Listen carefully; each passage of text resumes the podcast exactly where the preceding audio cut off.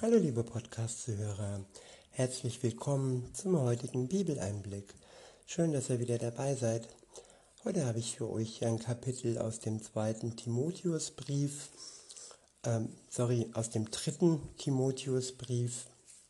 und ich benutze wieder die Übersetzung Das Buch von Roland Werner. Ab Vers 1 heißt es, das sollst du wissen, dass am Ende der Tage schwierige Zeiten kommen werden. Die Menschen werden in sich selbst verliebt sein, geldgierig, prahlerisch, arrogant, Gotteslästerer, ungehorsam ihren Eltern, undankbar, gottlos, lieblos, unversöhnlich, Verleumder, ohne jede Selbstbeherrschung, grausam, alles Gute hassend, Verräter, ohne Sinn und Verstand, aufgeblasen, Menschen, die das Vergnügen mehr lieben als Gott. Das ist das Merkmal der Zeit, wo Jesus kurz vor der Wiederkehr, wo die Zeit kurz vor der Wiederkehr Jesu ist. Alles Merkmale von Menschen und von Verhaltensweisen, die wir auch heute schon bemerken können. Ich möchte nochmal diese Merkmale wiederholen, damit man einfach weiß, okay, solche Menschen sind um mich herum und solche Menschen sind Merkmal der Endzeit, der Zeit kurz bevor Jesus wiederkommt. Und wenn du selbst solche Merkmale an dir hast, dann kannst du dir von Jesus wirklich diese Eigenschaften verändern lassen. Sein Geist verändert dein Herz, sein Geist verändert dein Handeln und er gießt Liebe in dich aus. Und er schenkt dir ein neues Leben, gibt dir die Möglichkeit, neu anzufangen und all das Alte, all die Schuld, die du begangen hast, nimmt er dir ab und schenkt dir einen Neuanfang. Also wir schauen nochmal auf das Alte, auf die Eigenschaften der Menschen in der Endzeit. Die Menschen werden in sich selbst verliebt sein, geldgierig, prahlerisch, arrogant, Gotteslästerer, ungehorsam ihren Eltern, undankbar, gottlos, lieblos, unversöhnlich, Verleumder, ohne jede Selbstbeherrschung, grausam, alles Gute hassend, Verräter, ohne Sinn und Verstand, aufgeblasen, Menschen, die das Vergnügen mehr lieben als Gott.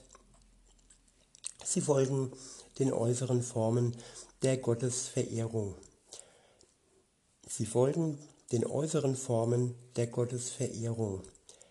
Verleugnen aber die Kraft, die in ihr ist. Ich finde, das ist ein sehr, sehr wichtiger Vers. Ich wiederhole nochmal. Sie folgen den äußeren Formen der Gottesverehrung, verleugnen aber die Kraft, die in ihr ist. Man kann nur äußerlich eine Beziehung haben. Man kann denken, dass man den anderen kennt, aber ja, es ist dann nur ein Kumpel, es ist dann wirklich nur eine oberflächliche Beziehung. Und solch eine sogenannte Beziehung haben auch viele Menschen zu Gott. Sie folgen Gott äußerlich, haben aber wirklich keine tiefe Beziehung und keine tiefe Gottesverehrung. Und sie verleugnen die Kraft, die in Gott steckt. Und sie sind auch nicht willens, diese Kraft anzuzapfen. Sie betrachten alles nur von außen und lassen es nicht wirklich an sich rankommen. Weiter heißt es, wende dich von solchen Menschen ab. Was sind das für Menschen? Es sind Namenschristen. Sie sind auf dem Papier Christen, auf dem Taufschein Christen, aber sie haben nicht wirklich eine Beziehung zu Gott. Und insofern sind das oberflächliche Menschen, die nicht wirklich ein Leben mit Gott zulassen.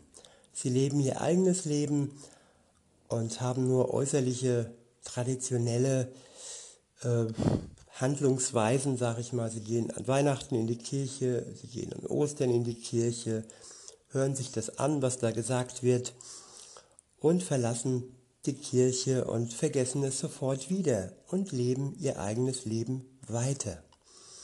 Es ist kein Leben mit Gott.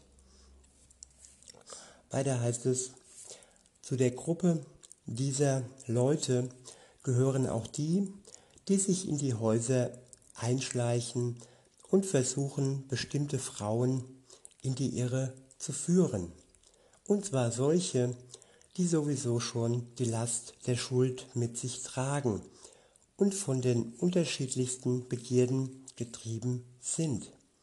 Sie sind Leute, die angeblich immer lernen wollen und dabei doch nicht in der Lage sind, zur Erkenntnis der Wahrheit zu gelangen. Es gibt Menschen, die lernen sehr, sehr viel. Sie wissen sehr gut Bescheid über die meisten Religionen und sie denken, dass ihr Wissen alleine ihnen ausreicht. Und sie denken, weil sie ja schlau sind und weil sie den Durchblick haben, angeblich würden sie das Ziel erreichen. Aber Erkenntnis, die wahre Erkenntnis zur Wahrheit, bekommt man nur dann, wenn man in eine Beziehung mit Gott eintritt, wenn man eine enge Beziehung hält und nicht nur alles von außen betrachtet, studiert und lernt.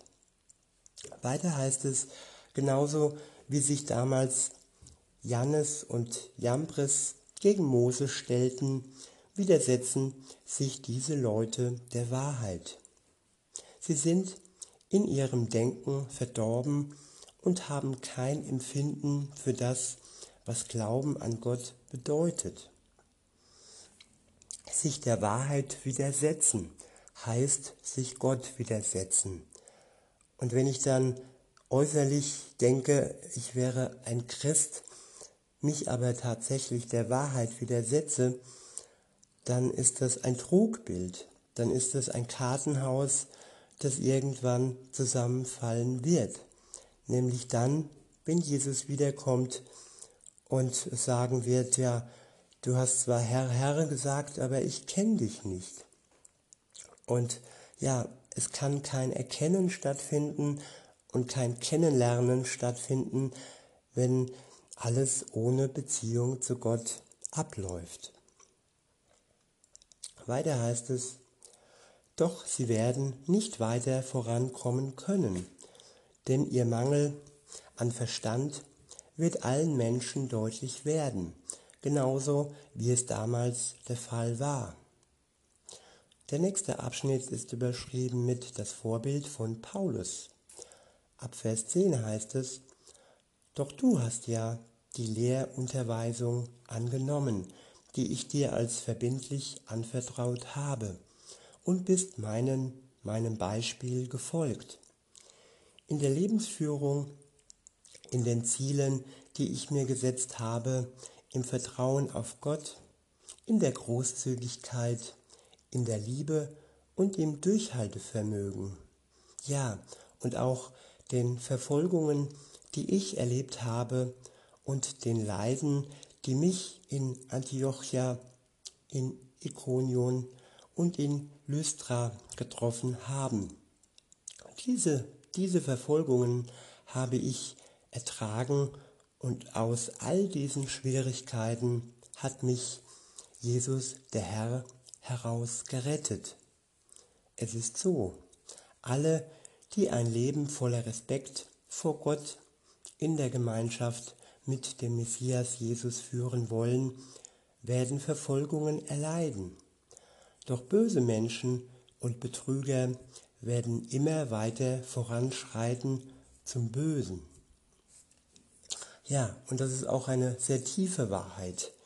Wenn du denkst, dass du irgendwo feststeckst, dass man dich verspottet, dass man dich verfolgt und dass all die anderen Menschen im Leben vorankommen und voranschreiten, dann schau genau hin, schau dir an, wie sie vorankommen und welches Ziel sie haben.